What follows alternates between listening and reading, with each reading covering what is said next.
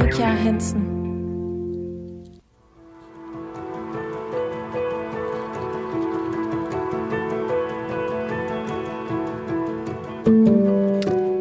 I Amerika er man sin hudfarve, før man er menneske.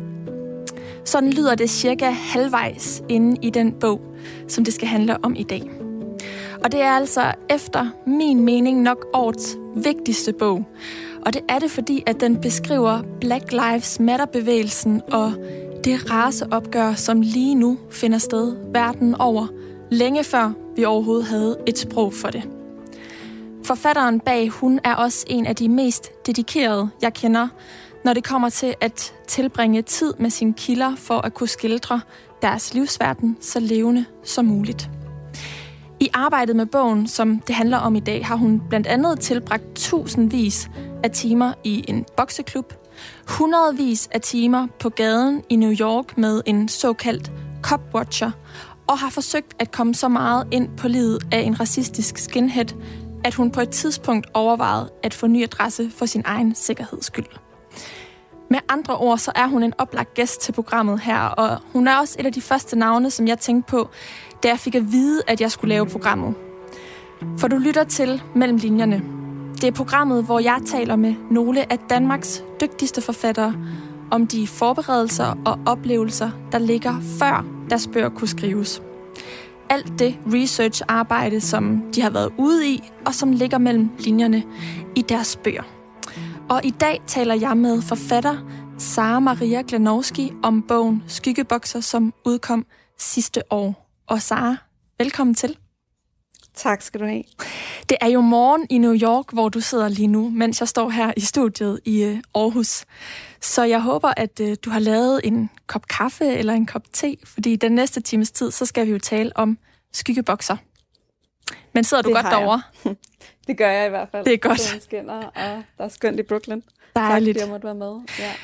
Når du er i New York lige nu, så er det jo fordi, at du bor derovre og har gjort det lige siden du begyndte de allerførste indledende undersøgelser til det, som er blevet skyggebokser, bogen Skyggebokser, og du gør det stadigvæk i dag. New York er også lokationen i størstedelen af bogen, hvor i du sådan, du dykker ned i det Amerika, som de færreste nok har mødt, og som er ret konfliktfyldt og præget af mange race- og ulighedskampe, som vi også ser finder sted ude i det brede øh, billede af Amerika. Hvordan fik du ideen til det? Jamen altså, jeg rejste til New York i 2012 for at tage en masteruddannelse på Columbia University, som ligger her i New York, og som, som har sådan verdens bedste øh, journalistuddannelse, og jeg vil gerne lære at skrive de der sådan store, øh, well-researched øh, fortællinger, som amerikanerne virkelig mestrer, altså øh, non-fiction, sådan narrative non-fiction, som jo er en kæmpe genre herover øh, og ikke så stor i Danmark men hvor man jo virkelig sådan arbejder øh, med journalisten eller reporterens værktøjer, øh, og så sætter sig ned og skriver og tænker som en, som en filmskaber eller som en forfatter, og skriver i, i scener med karakterer og dramaturgi og, og dialog.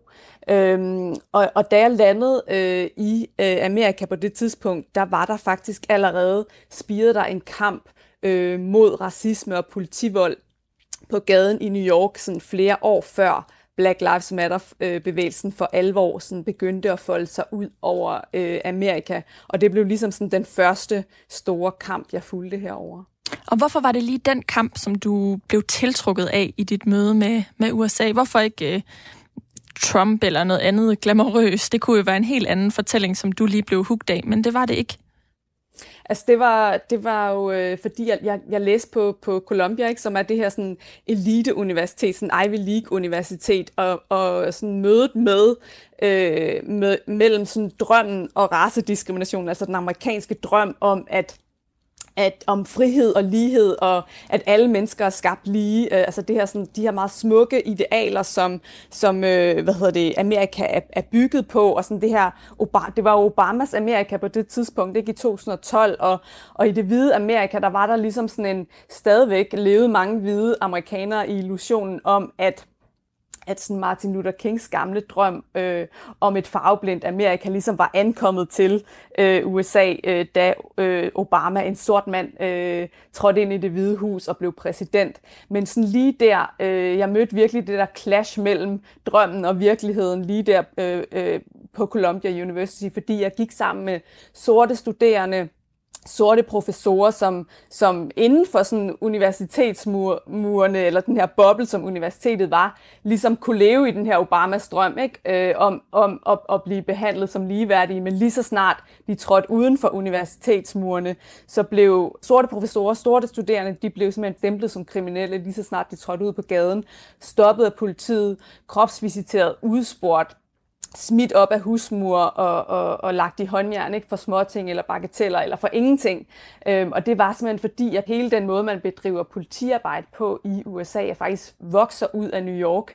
Øhm, og på det her tidspunkt, der, øh, der var der en strategi, som ligesom var kørt fuldstændig af sporet, hvor, hvor politiet stoppede 700.000 New Yorkere om året, og 9 ud af 10 var unge, øh, sorte og latinamerikanske mænd og, og 90 procent af dem havde absolut intet gjort, gjort forkert. Øhm, så, så det der clash der, og nok fordi, at jeg også kom udefra øh, og, og så de her ting øh, udefra med sådan outsiderens blik, så, så var det bare sådan så ekstremt og så grotesk for mig, øh, og der lå ligesom sådan en, en interessant kamp, øh, øh, som jeg gerne ville følge. Altså der var en kamp i gang mod det her, ikke? som jo så senere kulminerede med Black Lives Matter-bevægelsen, men det var sådan ligesom, den spirede allerede på gaden i New York, så jeg ledte ligesom efter en vej ind i, i, i den her kamp.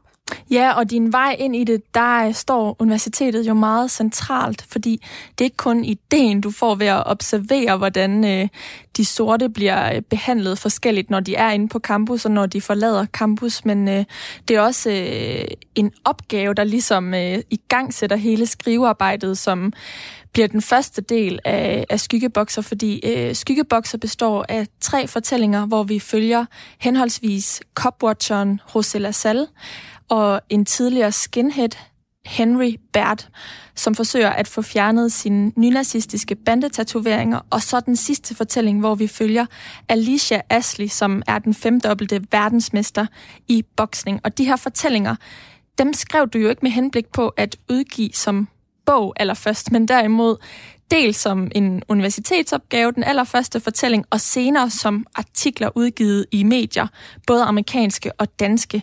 Men Sara, så ringede Gyldendal en dag.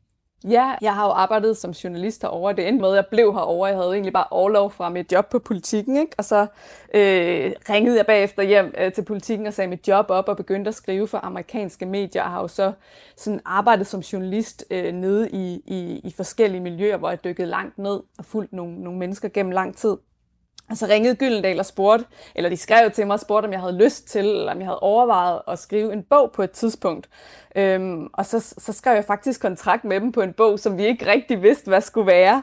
øhm, og jeg tænkte egentlig bare, at, at jeg var i gang med nogle virkelig interessante projekter, og jeg, og jeg havde en meget, meget løs idé, som, som jeg var så øh, heldig at have en redaktør, der, der, der sagde ja til en, en meget løs idé, inden nogen af os vidste, hvad det skulle blive til. Og på det tidspunkt havde jeg tænkt, at det skulle være sådan jeg ville bruge nogle af de karakterer, jeg havde. Jeg vidste, jeg havde noget spændende materiale, og jeg var i gang med noget. Og jeg tænkte, jeg kunne tegne et portræt af det New York, man ikke rigtig kender, og, og tage folk med ind gennem mange historier. Jeg tænkte på, at måske skulle der være 10 historier i den her bog. Øh, 10 sådan kortere historier, som ligesom kunne tage, tage folk med ind i, i, i sådan øh, nogle miljøer i New York, som man, som man aldrig ville få adgang til, og på den måde ligesom åbne en anden side op af byen. Øhm, og så ender det jo så med, at jeg, at jeg sådan på et tidspunkt kan se, at jeg sidder, altså jo længere jeg sådan går ned i, i historien, at jeg kan se, at, at, at her er, at jeg faktisk har tre historier, som er sådan nogle mikrokosmoser af de store kampe, som Amerika har, og som tilsammen sådan tegner et større portræt af Amerika i kamp og forandring, og af den her sådan de skyggesider, som, som nationen tager livtag med lige nu, som jo handler om sådan race og køn og uligheder og voldelig ekstremisme. Så det ender ligesom med at blive tre fortællinger, som jo er sådan også sådan lidt et magisk tal, ikke? Altså, så de bliver sådan en triptykon, altså som, som, som spiller sammen og fortæller en større historie om, om Amerika. Ja, Copwatcheren José LaSalle, nu talte du også om de her strukturer, som du observerede, som i gang satte hele din sådan undren og nysgerrighed til at skildre miljøet. Han er hovedkarakteren i den første fortælling, som tog form til bogen. Hvordan mødte du ham? Jamen altså, jeg, altså som, sådan, som hvid kvinde, der ledte jeg jo efter en, en, en måde at komme ind i den her øh, spirende kamp mod racisme og politivold, og, og ledte efter en, en, en karakter, altså, som jeg jo kalder det, men som jo er et menneske, men jeg tænker om sådan, så på, mine, på de mennesker, jeg følger som, som karakterer, ikke som nærmest sådan, som filmkarakterer, og, og nok også fordi jeg synes, at de, de mennesker, jeg har mødt, er sådan larger than life, og nærmest nogle, sådan nogle karakterer, som vi kunne, kunne, kunne bære en spillefilm, ikke?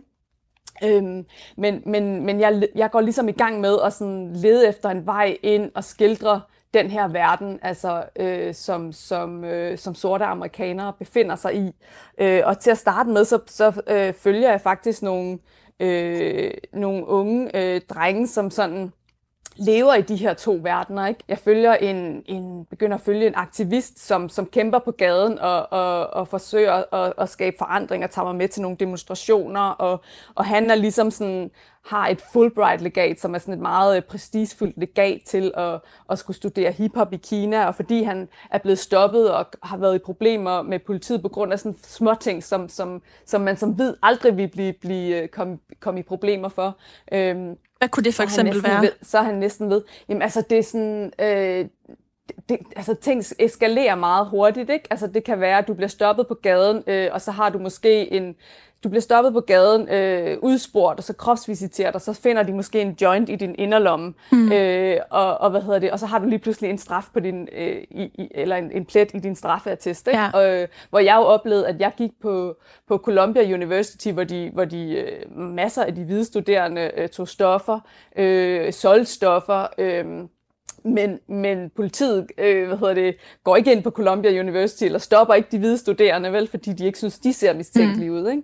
Øh, så der er ligesom sådan, man lever i to verdener, øh, og, og det oplevede jeg jo også selv. Altså sådan, jeg boede jo på, øh, hvad hedder det, Manhattans, øh, på, mens jeg læste på, på, øh, på Columbia, der boede jeg på Manhattans sådan, mondæne op og East Side, lige ud til Central Park, og, øh, og hvad hedder det, der kunne man, kunne man snilt sidde og drikke øh, hvidvin i parken, eller på marmortrappen på gaden, øh, og politiet vi bare gå forbi, men når jeg var med ude senere med Jose Sal på de her Copwatch-patruljer, hvor man går ud og filmer politiet og, og holder øje med politiet, så i, i, i, i, Bronx, eller i sådan de, de øh, sorte, øh, fattige kvarterer i, i, i Brooklyn, der går politiet helt hen, og hvis du står og drikker i, i en plastikkop, går det helt hen og snuser, hvad har du i koppen, ikke? Og, og giver dig en bøde for det, hvis, hvis, du, hvis du har alkohol i, i koppen. Man må ikke drikke på, på gaden i New York.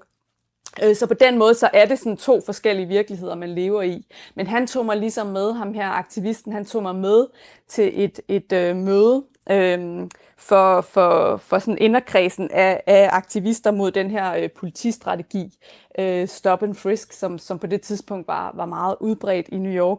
Øh, og det var sådan foregik i, i sådan kælderlokale øh, under Riverside Church, som ligger sådan ud til Hudson-floden, og er sådan en legendarisk kirke, hvor Martin Luther King har holdt mange af sine, sine, øh, sine store taler. Øh, og, og dernede, der møder jeg så... Øh, for første gang Copwatcheren hos Sal, som på det tidspunkt bare er en enmands her, øh, der lige er gået i gang med at starte sin patrulje, som jo, som jo går ud på, at han sådan ene mand går ud og filmer politiet, holder øje med dem, og ligesom forsøger at, at agere vagtværn øh, i fattige, sorte øh, øh, kvarterer, latinamerikanske kvarterer. Og på det tidspunkt, der er han, altså, der er han lige startet og, og har bare sådan en, et lille klistermærke på, på, på brystet, hvor der står Copwatch Patrol Unit nummer 001. Han er simpelthen den her ene mand.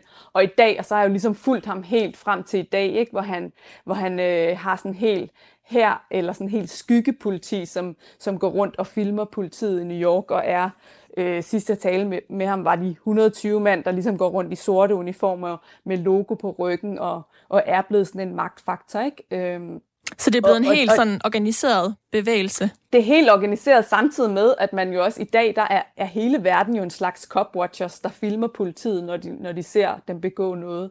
Øh, det er jo også derfor, at, at, øh, at altså, hvis, hvis øh, øh, drabet på, på øh, hvad hedder det, Eric Garner eller på George Floyd. Altså, hvis de ikke var blevet filmet, så var de jo aldrig sådan, så havde de aldrig fået, fået øh, Black Lives Matter-bevægelsen øh, til at eksplodere på den måde. Så han var sådan ligesom en af, en, en af de første, der gjorde det, som sådan hele verden gør i dag. Mm. Og måden, du kommer i kontakt med ham, det er jo fordi, du møder den her aktivist, som tager dig med til det her møde, hvor du ser ham for første gang. José Lassalle, som er hovedkarakteren i den ene fortælling i Skyggebokser.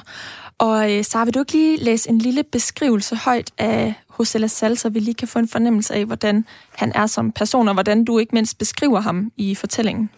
Jo. han ræsede afsted som en sporhund på speed, op og ned ad Bay Street og hen ad Victory Boulevard med sit lille, sølvfarvede videokamera i hånden og øret på en radioscanner tunet ind på politiets frekvens. How to get those bastards, knurrede han med tyk puertorikansk accent, så guldtanden glimtede og den smalle skovsnegl af sort skæg vibrerede på overlæben, mens han afsøgte nordkysten af Staten Island med fingeren på optageknappen og et røntgenblik, der scannede gaderne for betjente. Om sit håndled bar han et armbåndsur med skjult kamera gemt i kronen, bestilt hjem fra Kina, så han hemmelig kunne filme politiet. Men der var ikke en eneste blå uniform på Bay Street den dag. Betjenten holdt lav profil. Jeg havde fulgt ham i overvis. Hosella Cell, byens frygtløse kamerakriger, der har gjort det til sin mission at overvåge Amerikas største politistyrke, New York Police Department, NYPD, og set ham vokse fra en ilter enmandsherre til leder af et vidt forgrenet netværk af såkaldte copwatchers, der patruljerer i gaderne, filmer politiet med videokameraer og fungerer som vagtværn mod politivold i New York Citys sorte og latinamerikanske kvarterer. Han var klædt i sort, som en ninja, med små krøller, der pjuskede ud under Yankees-kasketten og altid på farten, som havde han døden i hælene. På en måde havde han. Det var kun to dage siden, politiet havde dræbt endnu en sort mand i New York. LaSalle luskede rundt om Tompkinsville Park, et lille, trekantet stykke græs, der flød med affald og kravlede med rotter, og var hjemløse, pothoveder, drankere, narkomaner, prostituerede og altsens ballademager hang på bænkene ved det tørlagte springvand i midten og spillede skak, smugdrak vodka af små plastikkopper, skændtes, røg pot og smøger, og hvor Eric Garner, en 43-årig sort far til sex indtil for få dage siden hoslede Lucy's, solgte løse, tolvfri cigaretter til stamgæsterne i parken. Nu er fortoget foran kosmetikbutikken Bay Beauty Supply på den anden side af gaden dækket af sterinlys og blomster, solsikker, syrener, røde roser, og folk fra parken havde strået Newport og Cool, de cigaretmærker Garner plejede at sælge ud over fliserne. LaSalle tændte et lys og placerede det ved siden af et papskilt, der lå sammen med buketterne og smøgerne på fortoget. På skiltet stod Garners sidste ord med sort tus og store bogstaver. I can't breathe. Ja, tak skal du have, Sara. Og det er jo meget bemærkelsesværdigt, at det her det er ikke mordet på George Floyd. Altså, det er jo noget, der sker længe for inden det. Og det er også derfor, jeg synes, at det er så rammende en fortælling, du har skrevet. Skyggebokser, som jo består af tre fortællinger, og det her det er den ene. Men som jeg sagde i begyndelsen, så skriver du, at i Amerika er man sin hudfarve, før man er menneske. Og derfor så er du jo også først og fremmest en hvid kvinde blandt de her mørke mænd. Hvordan fik du opbygget en tillid til at overhovedet, at han ville tale med dig? Altså fra jeg mødte ham, og til jeg sådan virkelig havde opbygget en, en ordentlig relation til ham, der, der, det tog 3-4 måneder, altså hvor jeg simpelthen bare øh, troppede op til, til demonstrationer over alt, hvor jeg vidste, han ville være, øh, til mindehøjtidligheder for, for unge øh, sorte mænd, der var blevet dræbt af politiet i New York. Øh, foran øh, domhusene, hver gang en, en betjent blev afhørt. Øhm, og, og sådan, jeg skulle ligesom øh, bevise, at jeg oprigtigt var interesseret i, i øh, at forstå hans verden og forstå den her problematik, fordi at, øh, at jeg jo netop er hvid kvinde og, og, og, og hvad hedder det, og bor i et kvarter, som, hvor man, hvor man øh, har en helt anden oplevelse med politiet, og, og fordi at hvide amerikanere støttede op om den her strategi, øh, som, som, øh, som har så brutale øh, øh, og fatale konsekvenser for, for, øh, for sorte amerikanere. Det gjorde de på det tidspunkt i New York. Øh, og fordi at, at, øh, at, at altså, som, han, som han sagde, så, så øh, har han heller aldrig, altså han, han øh, var også en streg, for han knyttede sig ikke til nogen, øh, og, og har, har en, øh, en fortid også som, som drug dealer, hvor han ikke kunne stole på nogen, så, så der var mange ting, der ligesom spillede sammen, hvor jeg skulle bevise, at, at jeg var til at stole på, og at jeg, var, at jeg mente oprigtigt, altså at jeg ikke bare var der for at få en hurtig historie og skrive noget hurtigt, men at jeg var oprigtigt interesseret i at, at forstå øh, hans verden og, at komme ned i den her problematik. Og så tror jeg faktisk også, at han synes, at det var forfriskende, fordi på det her tidspunkt var det, var det ikke noget, som hvide amerikanere talte ikke om race, race spørgsmål på det her tidspunkt. Og det er ligesom sådan, altså der er en enorm øh, nu er det jo noget andet nu her, hvor det virkelig er kommet op til overfladen, og, og, og, og hele Amerika taler om, om den racisme, som, som stadig findes i, i Amerika, som nationen aldrig har formået at tage livtag med. Men på det her tidspunkt var det ikke var sådan race og, og den diskrimination, der sådan Øh, finder sted, særligt sådan i, i forhold til politi og i retssystemet, den, den talte hvide amerikanere ikke ret meget om, øhm, og, og det er ligesom en del af deres privilegie ikke at tale om det, øhm, og ikke at behøve at tale om det. Øh, så, så jeg tror også, han synes, der han senere har sagt, at det var ret forfriskende, at der kommer sådan en, en dansker udefra og, og bare sådan stiller spørgsmål og, og er konfrontatorisk og ikke er bange for at have de der sådan ubehagelige og ubekvemme samtaler. Men du beviste din oprigtighed ved gang på gang at troppe op foran ham, eller hvordan? Ja, og, ja, ja, og altså blive ved med at jagte ham, og ikke ligesom ikke at, at, at blive afskrækket af, at han brændte mig af tusindvis af gange, men bare blive ved.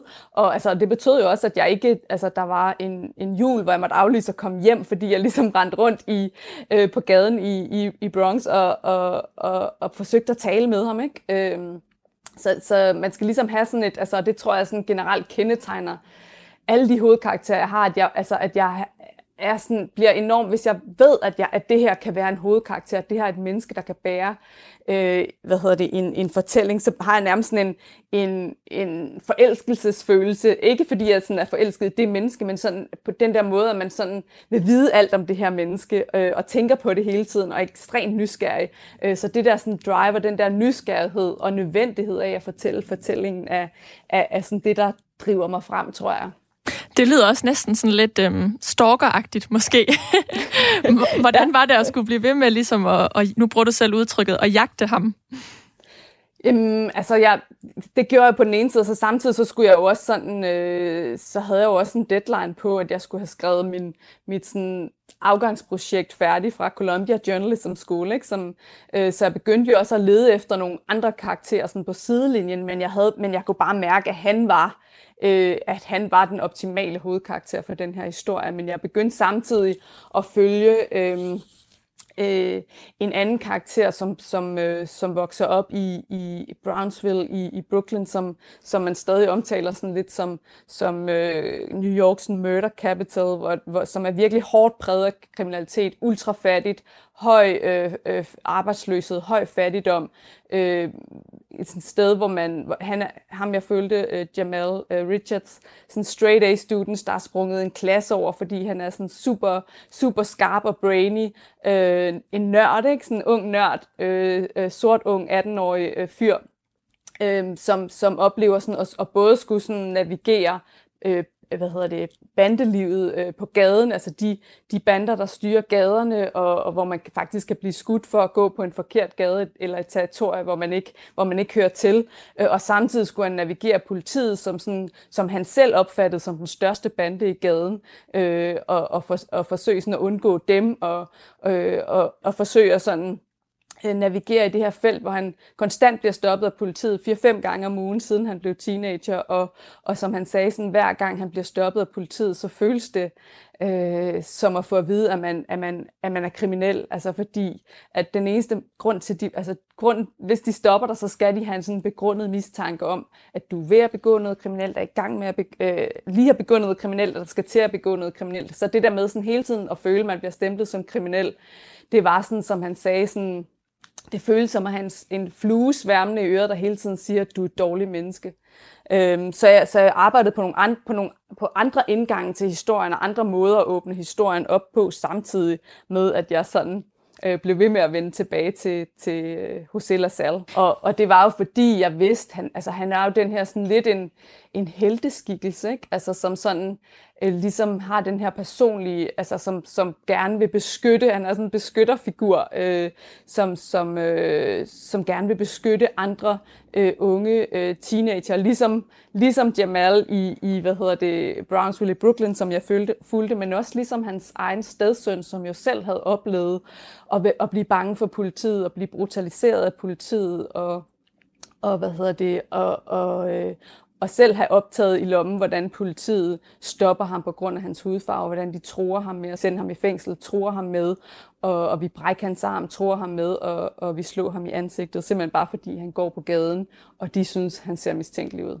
Det er også tydeligt som læser at mærke, at det er virkelig en hjertesag for LaSalle, det her med at, at overvåge politiet og prøve at bekæmpe de strukturer på en eller anden måde, der gør sig gældende inden for, for politiet. Nu nævner du, at øh, du havde også den her deadline på dit afgangsprojekt, og det er jo fordi, at LaSalle, som er hovedkarakteren i en af fortællingerne i Skyggebokser, også var hovedkarakteren i den afgangsopgave, som du lavede på universitetet, som var grunden til, at du overhovedet flyttede til New York.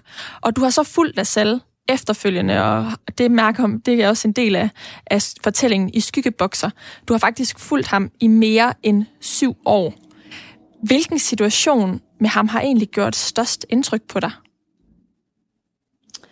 Det tror jeg var, øh, øh, da jeg var med ham på øh, Staten Island tre år efter øh, drabet på Eric Garner, øh, som jeg læste op fra øh, i begyndelsen.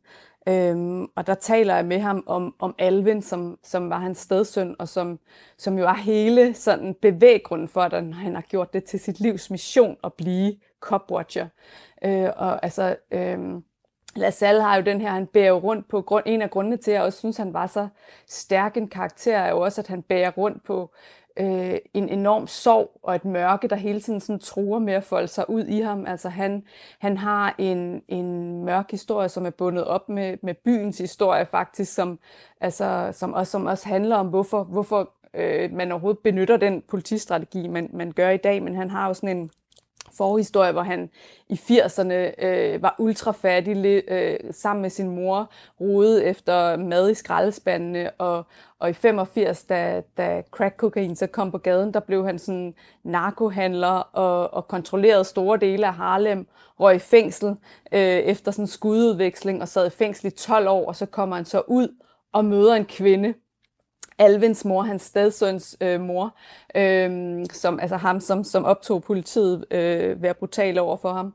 Og den her kvinde, Alvins mor, hun får ham jo på ret køl, og han bliver øh, flyttemand og lever sådan 10 år som, som lykkelig og, og, og sådan lovlydig familiefar, indtil hun pludselig dør, og han så øh, beslutter sig for at, at ville dedikere sit liv til at beskytte Alvin og, og andre unge mænd som Alvin. Øh, og på den her sådan tre års øh, mindehøjtidlighed øh, øh, for Eric Garner ude på Staten Island, der, der fortæller han mig, at øh, nu er Alvin blevet betjent, og de taler ikke længere sammen. Øh, og, for, og, og nu øh, er de ligesom øh, to mennesker, der kæmper på hver side af en krig. Og det gjorde sådan enormt stort indtryk for mig, fordi det viser, hvor splittet Amerika er, og hvor, hvor, øh, hvordan det splitter Amerika, og hvordan det splitter familier, det her spørgsmål om, om øh, politi og, og race. Ja, det er ikke kun på sådan et makroniveau, det er også på mikro, helt inde blandt individerne i den enkelte familie. Men Sara, ja. øh, den her, øh, det her beskriver du faktisk også i fortællingen. Vil du ikke lige læse et øh, kort stykke højt derfra? Hvordan den situation jo. ligesom bliver beskrevet i fortællingen? Jo. Garners venner sendte ballonger mod himlen over parken som en sidste hilsen, mens jeg fulgte med LaSalle til færgelejet. Han havde kappet alle bånd til Alvin, fortalte han, for efter Alvin flyttede hjem til sin far, blev han en del af politiets særlige enhed af frivillige betjente, og siden havde de ikke talt sammen. NYPD er hans familie nu, sagde LaSalle. Som han så det, kæmpede de på hver sin side i en krig, og i den krig havde han mistet en søn. Vi stod på dækket og så ud over Manhattans skyline, der nærmede sig i horisonten. Det blæste så meget, at hans kasket fløj af og slog koldbøtter hen ad dækket. Familie er bare et ord, sagde han og lagde sin jakke om mine skuldre. Der var ikke brug for ham på gaden på samme måde længere. Folk filmede selv politiet med deres mobiltelefoner, så hans mission var på sin vis fuldendt. Men han følte sig fri i sin uniform, og patruljen var hans nye familie. Det er det finurlige ved døden, sagde han. nogle gange skubber den dig derhen, hvor du hører til. Ja, stærkt.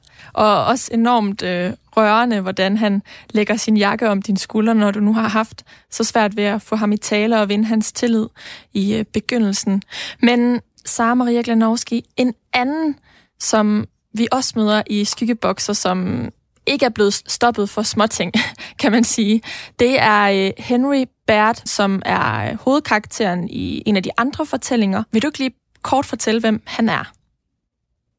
Jo, men altså Henry Baird er øh, en tidligere leder i Amerikas sådan, voksne øh, white power bevægelse. Det er jo sådan en bevægelse, som, som i dag virkelig er trådt frem i lyset, og, og som man jo for eksempel så slå til i øh, El Paso i Texas med sådan en masse skyderi i et indkøbscenter, men, men en kompleks bevægelse, men han var sådan en racistisk skinhead, øh, hvad hedder det, og, og jeg møder ham jo på et tidspunkt, hvor han har siddet inde 12 år øh, i fængsel for at have, hvad hedder det, overfaldet et, et sort ægtepar med et baseballbat, og jeg møder ham sådan lige, da han står på kanten til et helt nyt liv og skal starte forfra.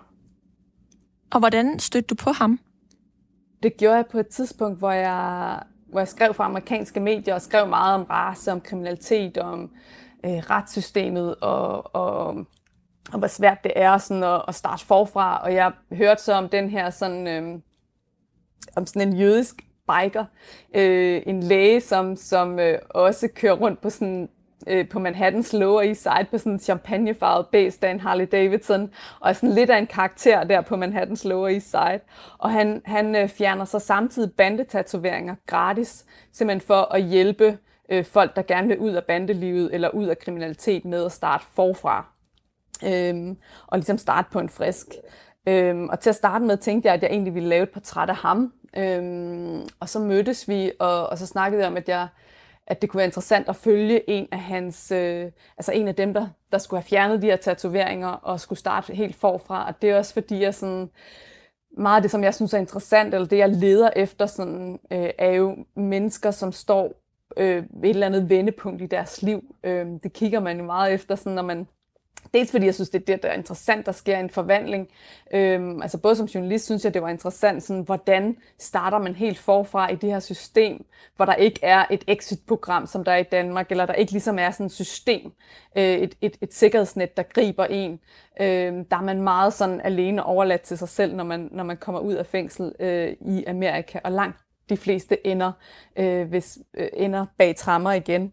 Øhm, så, så jeg vil gerne følge sådan et menneskes vej ud.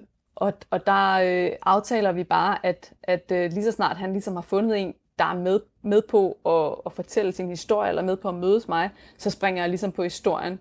Så, så han ringer til mig, Dr. Dave her, og siger, at han har en, øh, en tidligere øh, racistisk skinhead med de her med NATO-tatoveringer i ansigtet øh, og i nakken og på knorene, som, øh, som skal have fjernet de her tatoveringer nu. Øh, det er kun to uger siden, han er blevet øh, prøveløsladt, øh, og, og han vil gerne tale. Så jeg springer ligesom bare på, tog, på et tog til, til den laserklinik i, i New Jersey, hvor, hvor Henry skal have fjernet øh, tatoveringerne. Så det er faktisk første gang, jeg møder ham. Og det lyder til, at han var noget nemmere at få, øh, få i tale og skabt en tillid til. Ja, altså til, lige da jeg møder ham, øh, der, han, der tester han mig også af. Altså sådan, øh, han er, sådan, han er lige kommet ud, han har siddet i, øh, i, i isolationsfængsling i flere år, øh, lige inden han er blevet, blevet øh, prøveløsladt. Øhm, og er sådan helt op at køre, og, og øh, så det første, mit første møde med ham, der vil han faktisk ikke rigtig tale. Øh, der er der ligesom bare at tage billeder af den her sådan forvandlingsscene, som det jo er, hvor han skal have, have ny hud, ikke? som er sådan en meget symbolsk scene, hvor han skal have fjernet de her øh, nazi-tatoveringer. Øhm, og, men det svære ved ham har jo været, at jeg troede, jeg gik i gang med at skrive en historie, og så pludselig tager historien en ekstrem drejning. Så det er først langt senere, at, at den her historie bliver, bliver virkelig svær at, ja, at arbejde med. Altså fordi han kommer jo lidt tilbage i miljøet igen. Ja, det gør han. Altså historien med ham er jo, altså jeg mødes jo med ham og, og hører hele hans historie, og hvordan han er kommet ind i miljøet, og han, han fortæller jo meget om sådan, øh, at komme fra sådan et, et øh, ødelagt hjem, og, og, og øh, hvor hans mor har drukket, hans far skred, han, hans stedfar slog ham, han, han er blevet misbrugt øh, hvad hedder det, indtil, indtil han blev sådan teenager, og har, kommer fra sådan meget ødelagt hjem, ikke? og er øh, træder ligesom ind øh, og bliver skinhead, men bliver først sådan antiracistisk skinhead, øh, og har været voldelig hele sit liv, øh, og bliver så radikaliseret, mens han sidder i fængsel, øh, hvor han møder sådan, kommer i kontakt med sådan hvide, øh, racistiske fængselsbander, og så stiger han meget hurtigt i graderne, da han kommer ud og, og ræser ligesom rundt i hele Amerika og, og, og hvad hedder det, væver andre unge vrede mænd, ligesom ham selv. Øhm, men det går godt altså for ham. Jeg følger ham jo flere år, hvor det går virkelig godt for ham, hvor han møder en kvinde, og det ser ud som om hans, hans, han, han virkelig formår at, at, at lægge sit liv om, og, og møder den her kvinde, som har jødiske aner. Øhm, hvad hedder det, og, og det er jo ligesom sådan, han har jo prædiket hele sit liv, at, eller al den tid, han har været sådan racistisk skinhead, at, at han prædikede, at jøderne var ærkefjenderne. Øh, så, så det ligner jo virkelig, at han er startet på en frisk og har giftet sig med den her kvinde, som har rød, øh, jødiske rødder. Øh, men så sker der det, at, at, øh, ja, at fortiden banker på døren, og han, han bliver, bliver suget ind igen. Ikke? Mm. Øhm, og, og, og historien virkelig tager en, en drastisk drejning. Ja, og du føler dig også ret utryg på et tidspunkt. Du overvejer at, at skifte adresse og har sådan en app, hvor du kan sende et nødopkald øh, til dine kontakter i tilfælde af, at, øh, at der skulle komme nogen ind i din lejlighed. Hvorfor blev du ved med at holde fast i historien, når du blev så utryg i arbejdet med den?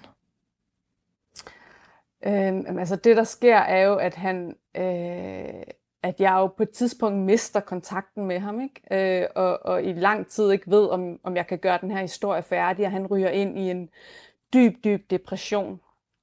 Øhm, og, og hvad hedder det, så får jeg pludselig et, et, øh, et opkald fra hans, hans advokat om, at han simpelthen er blevet anholdt af FBI. De har sparket døren ind.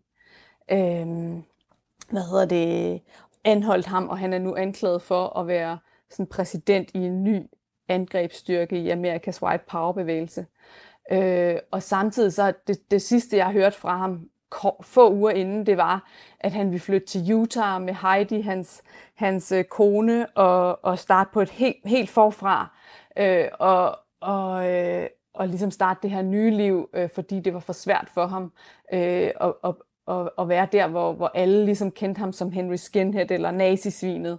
Øhm, og, og jeg begynder sådan at bakke en lille smule ud af historien, fordi at jeg faktisk på det tidspunkt bliver, bliver bange og i tvivl om, hvad det egentlig er for et menneske. Jeg ved ikke, altså jeg ved ikke, hvad jeg skal tro på det her tidspunkt. Altså er han, var det her, øh, den her, det han blev anholdt for, var jo sådan at blive, blive have smuglet øh, våbendele og, og stoffer op og ned af den øh, amerikanske østkyst, hvor, det, hvor hele missionen så har været infiltreret af, af øh, FBI-agenter. Øh, og jeg har sådan en, tvivl om, hvad, hvad, hvad der egentlig er sket med ham. Øh, men jeg tror, grunden til, at jeg holder fast i det, selvom jeg altså, på det tidspunkt faktisk er rigtig, rigtig bange og tænker, okay, det her er et menneske, der har været voldelig hele sit liv. Det er et menneske, jeg ved har sparket døren ind, mens, mens et ægtepar ligget og sovet om natten og smadret med baseballbats.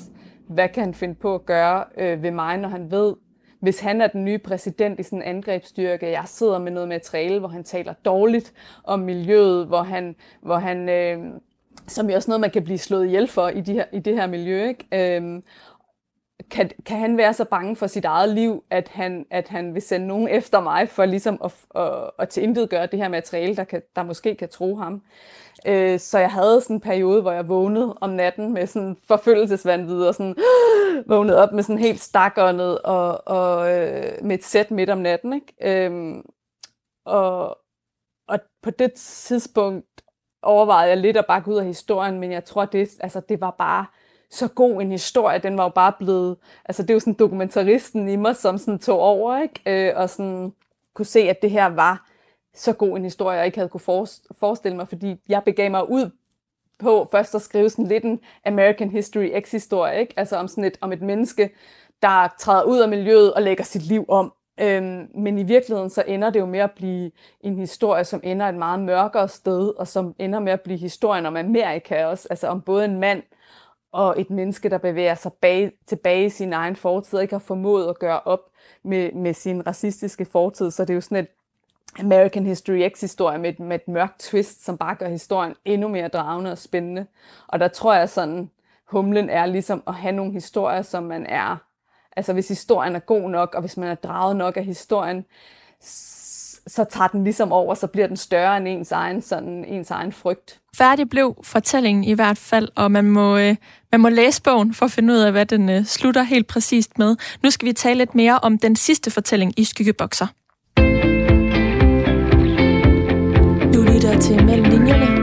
Jeg hedder Karoline Kjær Hansen. Og i dag taler jeg med forfatter Sara Maria Glanowski, som er forfatteren bag bogen Skyggebokser. Og Sara, nu har vi talt om de første to fortællinger, som øh, er præget af et miljø, der er meget øh, mandsdomineret, kan man godt sige. Og det er det sidste miljø sådan set også, men det er kvinder, der er hovedkarakterer. Du øh, bliver en del af et boksemiljø i øh, en boksehal, hvor der er nogle enormt dygtige kvinder til at bokse. Og øh, den fortælling skulle også med i, øh, i skildringen af Amerikas skyggesider. Hvorfor det?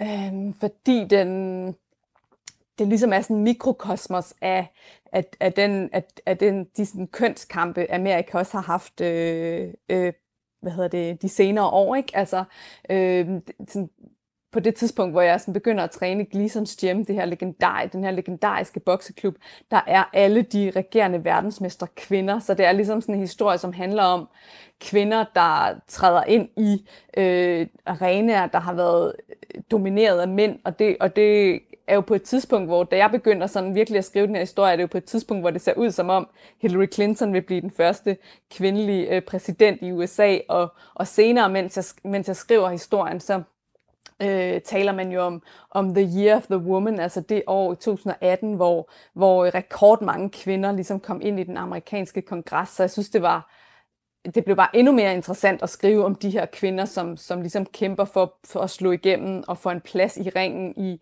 i den her ultramaskuline sport. Altså bo, boksning er sådan, ved at våge på at stå den mest øh, maskuline sportsgren, der findes. Ja, de oplever jo også øh, forskelsbehandling på en måde, som selvfølgelig ikke er sammenlignelig med raceproblematikken, øh, men alligevel, at der er nogle andre øh, vilkår og regler forbundet med at være kvindelig bokser i forhold til at være mandlig bokser. Men det, der jo sker, da du skal skrive den her fortælling, det er, at du selv begynder at bokse. Hvad har det egentlig gjort for din evne til at øh, skildre miljøet, tror du?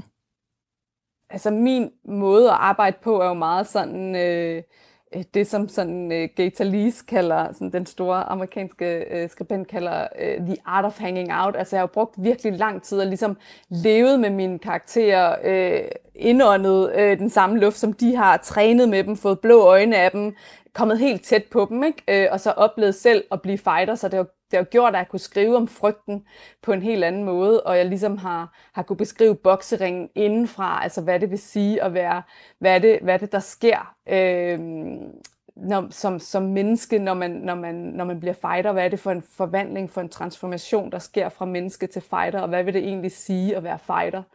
Øh, og så, så har det også gjort jo, at jeg øh, har kunne, kunne få adgang til et miljø, som ellers er... Øhm, Øh, er, er lukket også, ikke? og kommet helt tæt på nogle karakterer, som jeg ikke ville have kunne komme tæt på ellers. Altså, jeg har jo simpelthen Alicia Slick Astley, den her femdobbelte verdensmester, som jo er sådan, øh, har Guinness-rekorden for at være den ældste champion i, i, i verdenshistorien. Altså hun, hun, hun bliver jo min træner og træner mig op til kamp, og, og, og jeg har jo sådan rejst med hende, boet på hendes værelse sådan natten før hun, hun skulle have sin afgørende VM-kampe, og, og kommet sådan helt ultra ind under huden, og har kunne skrive om det her miljø indenfra. Ikke? Hvis vi ser sådan på din samlede research, hvad har så egentlig været det sværeste?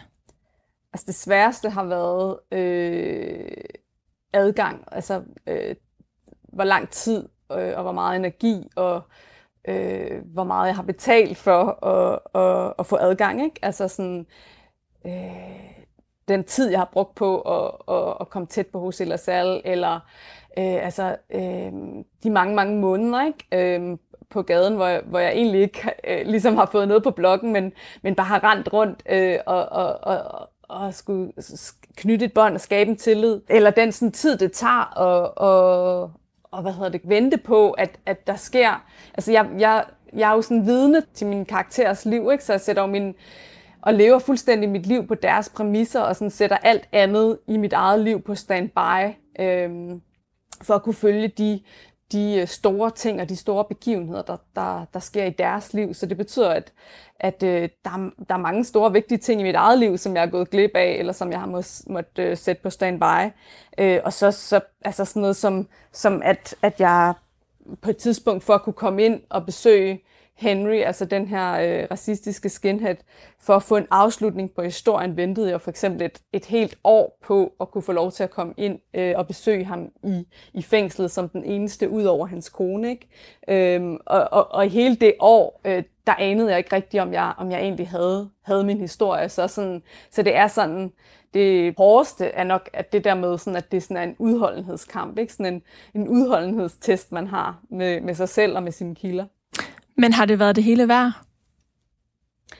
Eller, ja, det, altså, ellers ville jeg jo ikke have gjort det. Altså, jeg tror også, det er fordi, at, sådan, at, at, at de historier og de mennesker, øh, som, jeg, som jeg vælger at, at følge, er nogen, som, som, som jeg synes er det hele værd, som jeg er så nysgerrig på, og hvis historier er så nødvendige for mig at fortælle, at, at jeg ikke kan lade være, og at de netop bliver sådan øh, at de bliver sådan en, en, en livsstil eller en måde at leve på, og følge deres liv, og, og være vidne til deres liv, og fortælle, fortælle de historier, og, og bliver også sådan en, en, en måde at, at forstå og være til stede i verden på. Ikke? Mm. Nu nævner du, at du også har tilbragt mange timer med LaSalle, uden at få noget på bloggen. Tager du noter undervejs, eller hvordan har øh, overgangen fra research til skrivning overhovedet været? Jamen altså, jeg tager vildt mange noter, og... Øh, har jo bare sådan øh, øh, stabler af, af, af sådan øh, sorte øh, notesblokke. Øh, og så altså lange interviews og sådan noget bonder jeg jo, ikke? Men, men ellers så, så tager jeg uendelig mange noter. Øh, og billeder? Og, og tager billeder, ja. Øh, altså det er sådan...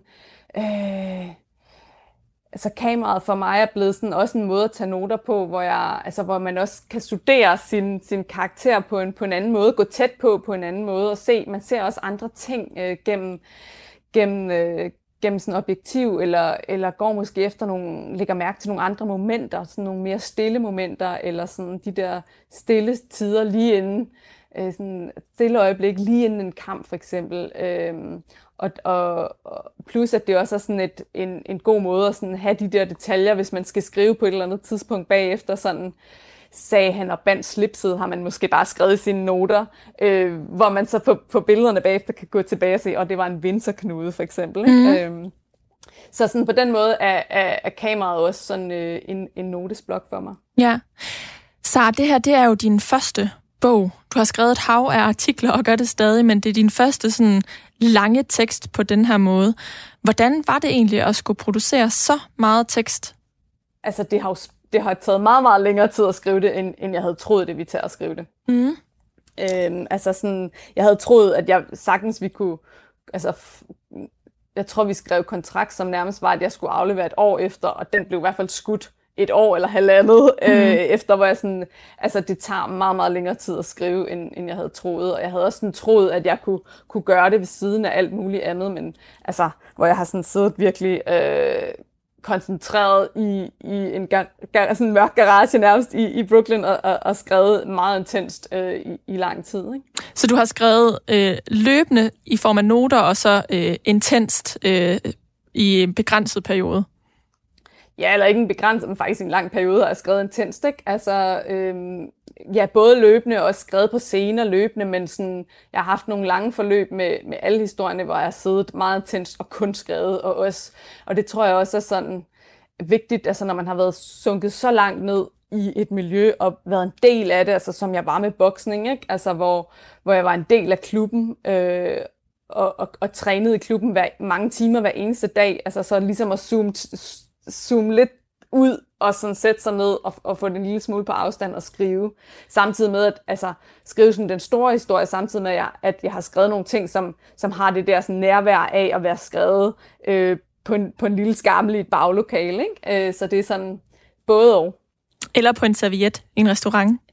ja, altså sådan noget af det, som jeg sådan, altså, når, når det er en del af, af dit liv, og det sådan flyder sammen, så ved man jo ikke altid, altså sådan, så kan jeg måske skrive et eller andet, et eller andet øh, citat ned, som, som nogen siger, og jeg aner ikke, om jeg skal bruge det, og så har jeg ligesom skrevet det ned på en serviet, ikke? og så, hvor, hvor er, altså sådan, der, noget af det, som jeg virkelig har lært, øh, og som jeg har udviklet undervejs, er, at når, når du arbejder på de der store projekter, hvor sådan nærmest Excel-arks, øh, systematisk man skal være med sine noter. Ikke? Altså sådan, hvor meget tid jeg kunne have, have sparet ved og sådan have et, et, øh, et meget organiseret notesystem fra starten, hvor jeg nu ligesom har en notesbog, som er, altså, hvor mine notesbøger er nummereret, og jeg kun bruger, altså har, har notesbøger til, til én karakter, ikke? Øh, hvor jeg sådan i starten skrev noter alle mulige steder, øh, fordi jeg ikke helt vidste, hvad det blev til. Ikke? Så det er et godt råd til andre, der vil skrive ja, på samme måde. Være, Ja, være, så, altså,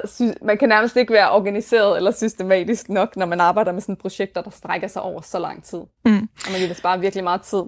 Men øh, LaSalle mødte du jo første gang i 2012, og du har jo fulgt ham altså i syv år, var der, gik der jo så fra 12 til 19, hvor bogen udkommer, og følger ham også stadig, men hvor lang tid har du egentlig brugt på at skrive, hvis du kan opdele det i forhold til den sådan samlede research, som jo har strukket sig over så mange år? Altså jeg vil sige, at jeg har skrevet i halvandet år, men der har jeg også lavet, lavet research samtidig. Mm. Og også nogle gange skulle lave nogle andre ting. Så det er nogle faser, der flyder sammen?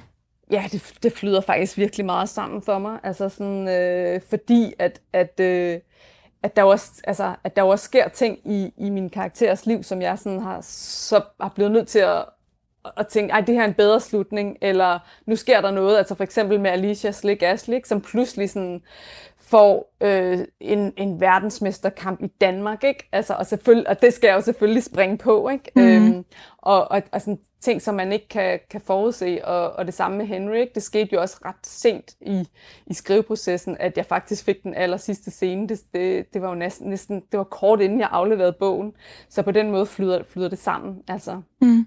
Det er meget beundringsværdigt, hvordan du formår at sætte dit liv så meget på standby. Det fornemmer man også i, i læsningen, og jeg tænkte også selv over det, da jeg læste om kampen i Danmark, hvordan du så lige krydser Atlanten, fordi at hun skal hun skal herover.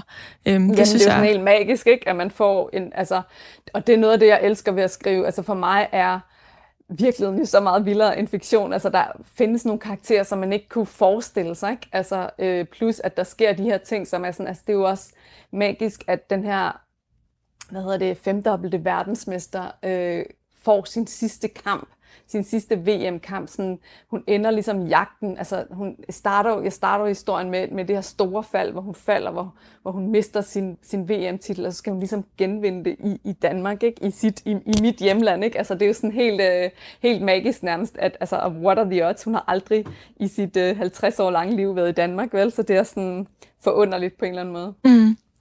Men så er der egentlig nogen øh, af karaktererne eller andre i det miljø, som du beskriver, der har læst øh, bogen eller fortællingerne, enten undervejs eller bagefter? Øhm, altså, LaSalle, Copwatcheren, har, har læst øh, øh, de, de udgaver, der ligesom er kommet ud øh, hvad hedder det, på, på engelsk ikke, herover. Øhm, altså artikler? Men, ja, øh, men, ikke, men jo ikke den samlede, sådan, samlede fortælling. Men altså, så har der jo været perioder, hvor, eller sådan undervejs i processen, hvor jeg har snakket med dem om, hvad kan man skrive, hvad kan man ikke skrive. Ikke? Altså sådan Henry for eksempel, øh, den her racistiske, øh, øh, hvad hedder det, skinhead, altså han har jo under, undervejs i interviewsene, har han jo sagt sådan ting til mig, som, som jeg ikke kunne skrive for eksempel. Ikke? Så sådan den der sådan proces i forhold til, hvad kan man skrive, hvad kan man ikke skrive, det har jo været sådan noget, sådan, sådan noget som har været, har været løbende i, i processen. Ikke? Øhm, men altså, jeg har også, også gjort det klart for dem fra starten, at, at det her er, er min fortælling om dem. Altså det her er, er, er mit blik og min historie. Og der er også et meget tydeligt jeg i øh, fortællingerne, som er dig. Men Sara Maria Glanowski, temaet er jo topaktuelt lige nu. Kan vi forvente, at der så udkommer en ny bog om det her lige om lidt? Det vil jeg i hvert fald ønske, at der gør.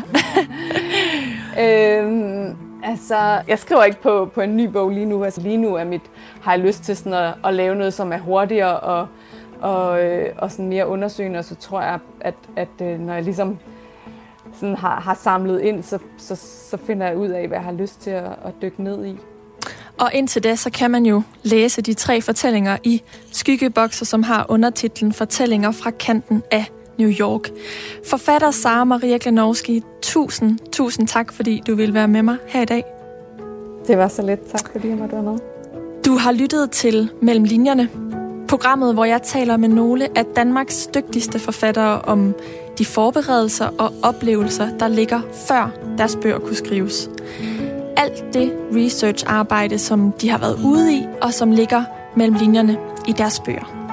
Mit navn det er Karoline Kjær Hansen, og du kan finde hele programmet her som podcast på radio4.dk, i vores app eller i din foretrukne podcast-app. Brænder du ind med et ønske til en forfatter, hvis research du gerne vil høre mere om, så skriv endelig til mig. Du er også hjertelig velkommen til at skrive, hvis du har ris eller ros. Mailen det er mellem linjerne radio4.dk, og det er linjerne med et J. Vi lyttes ved.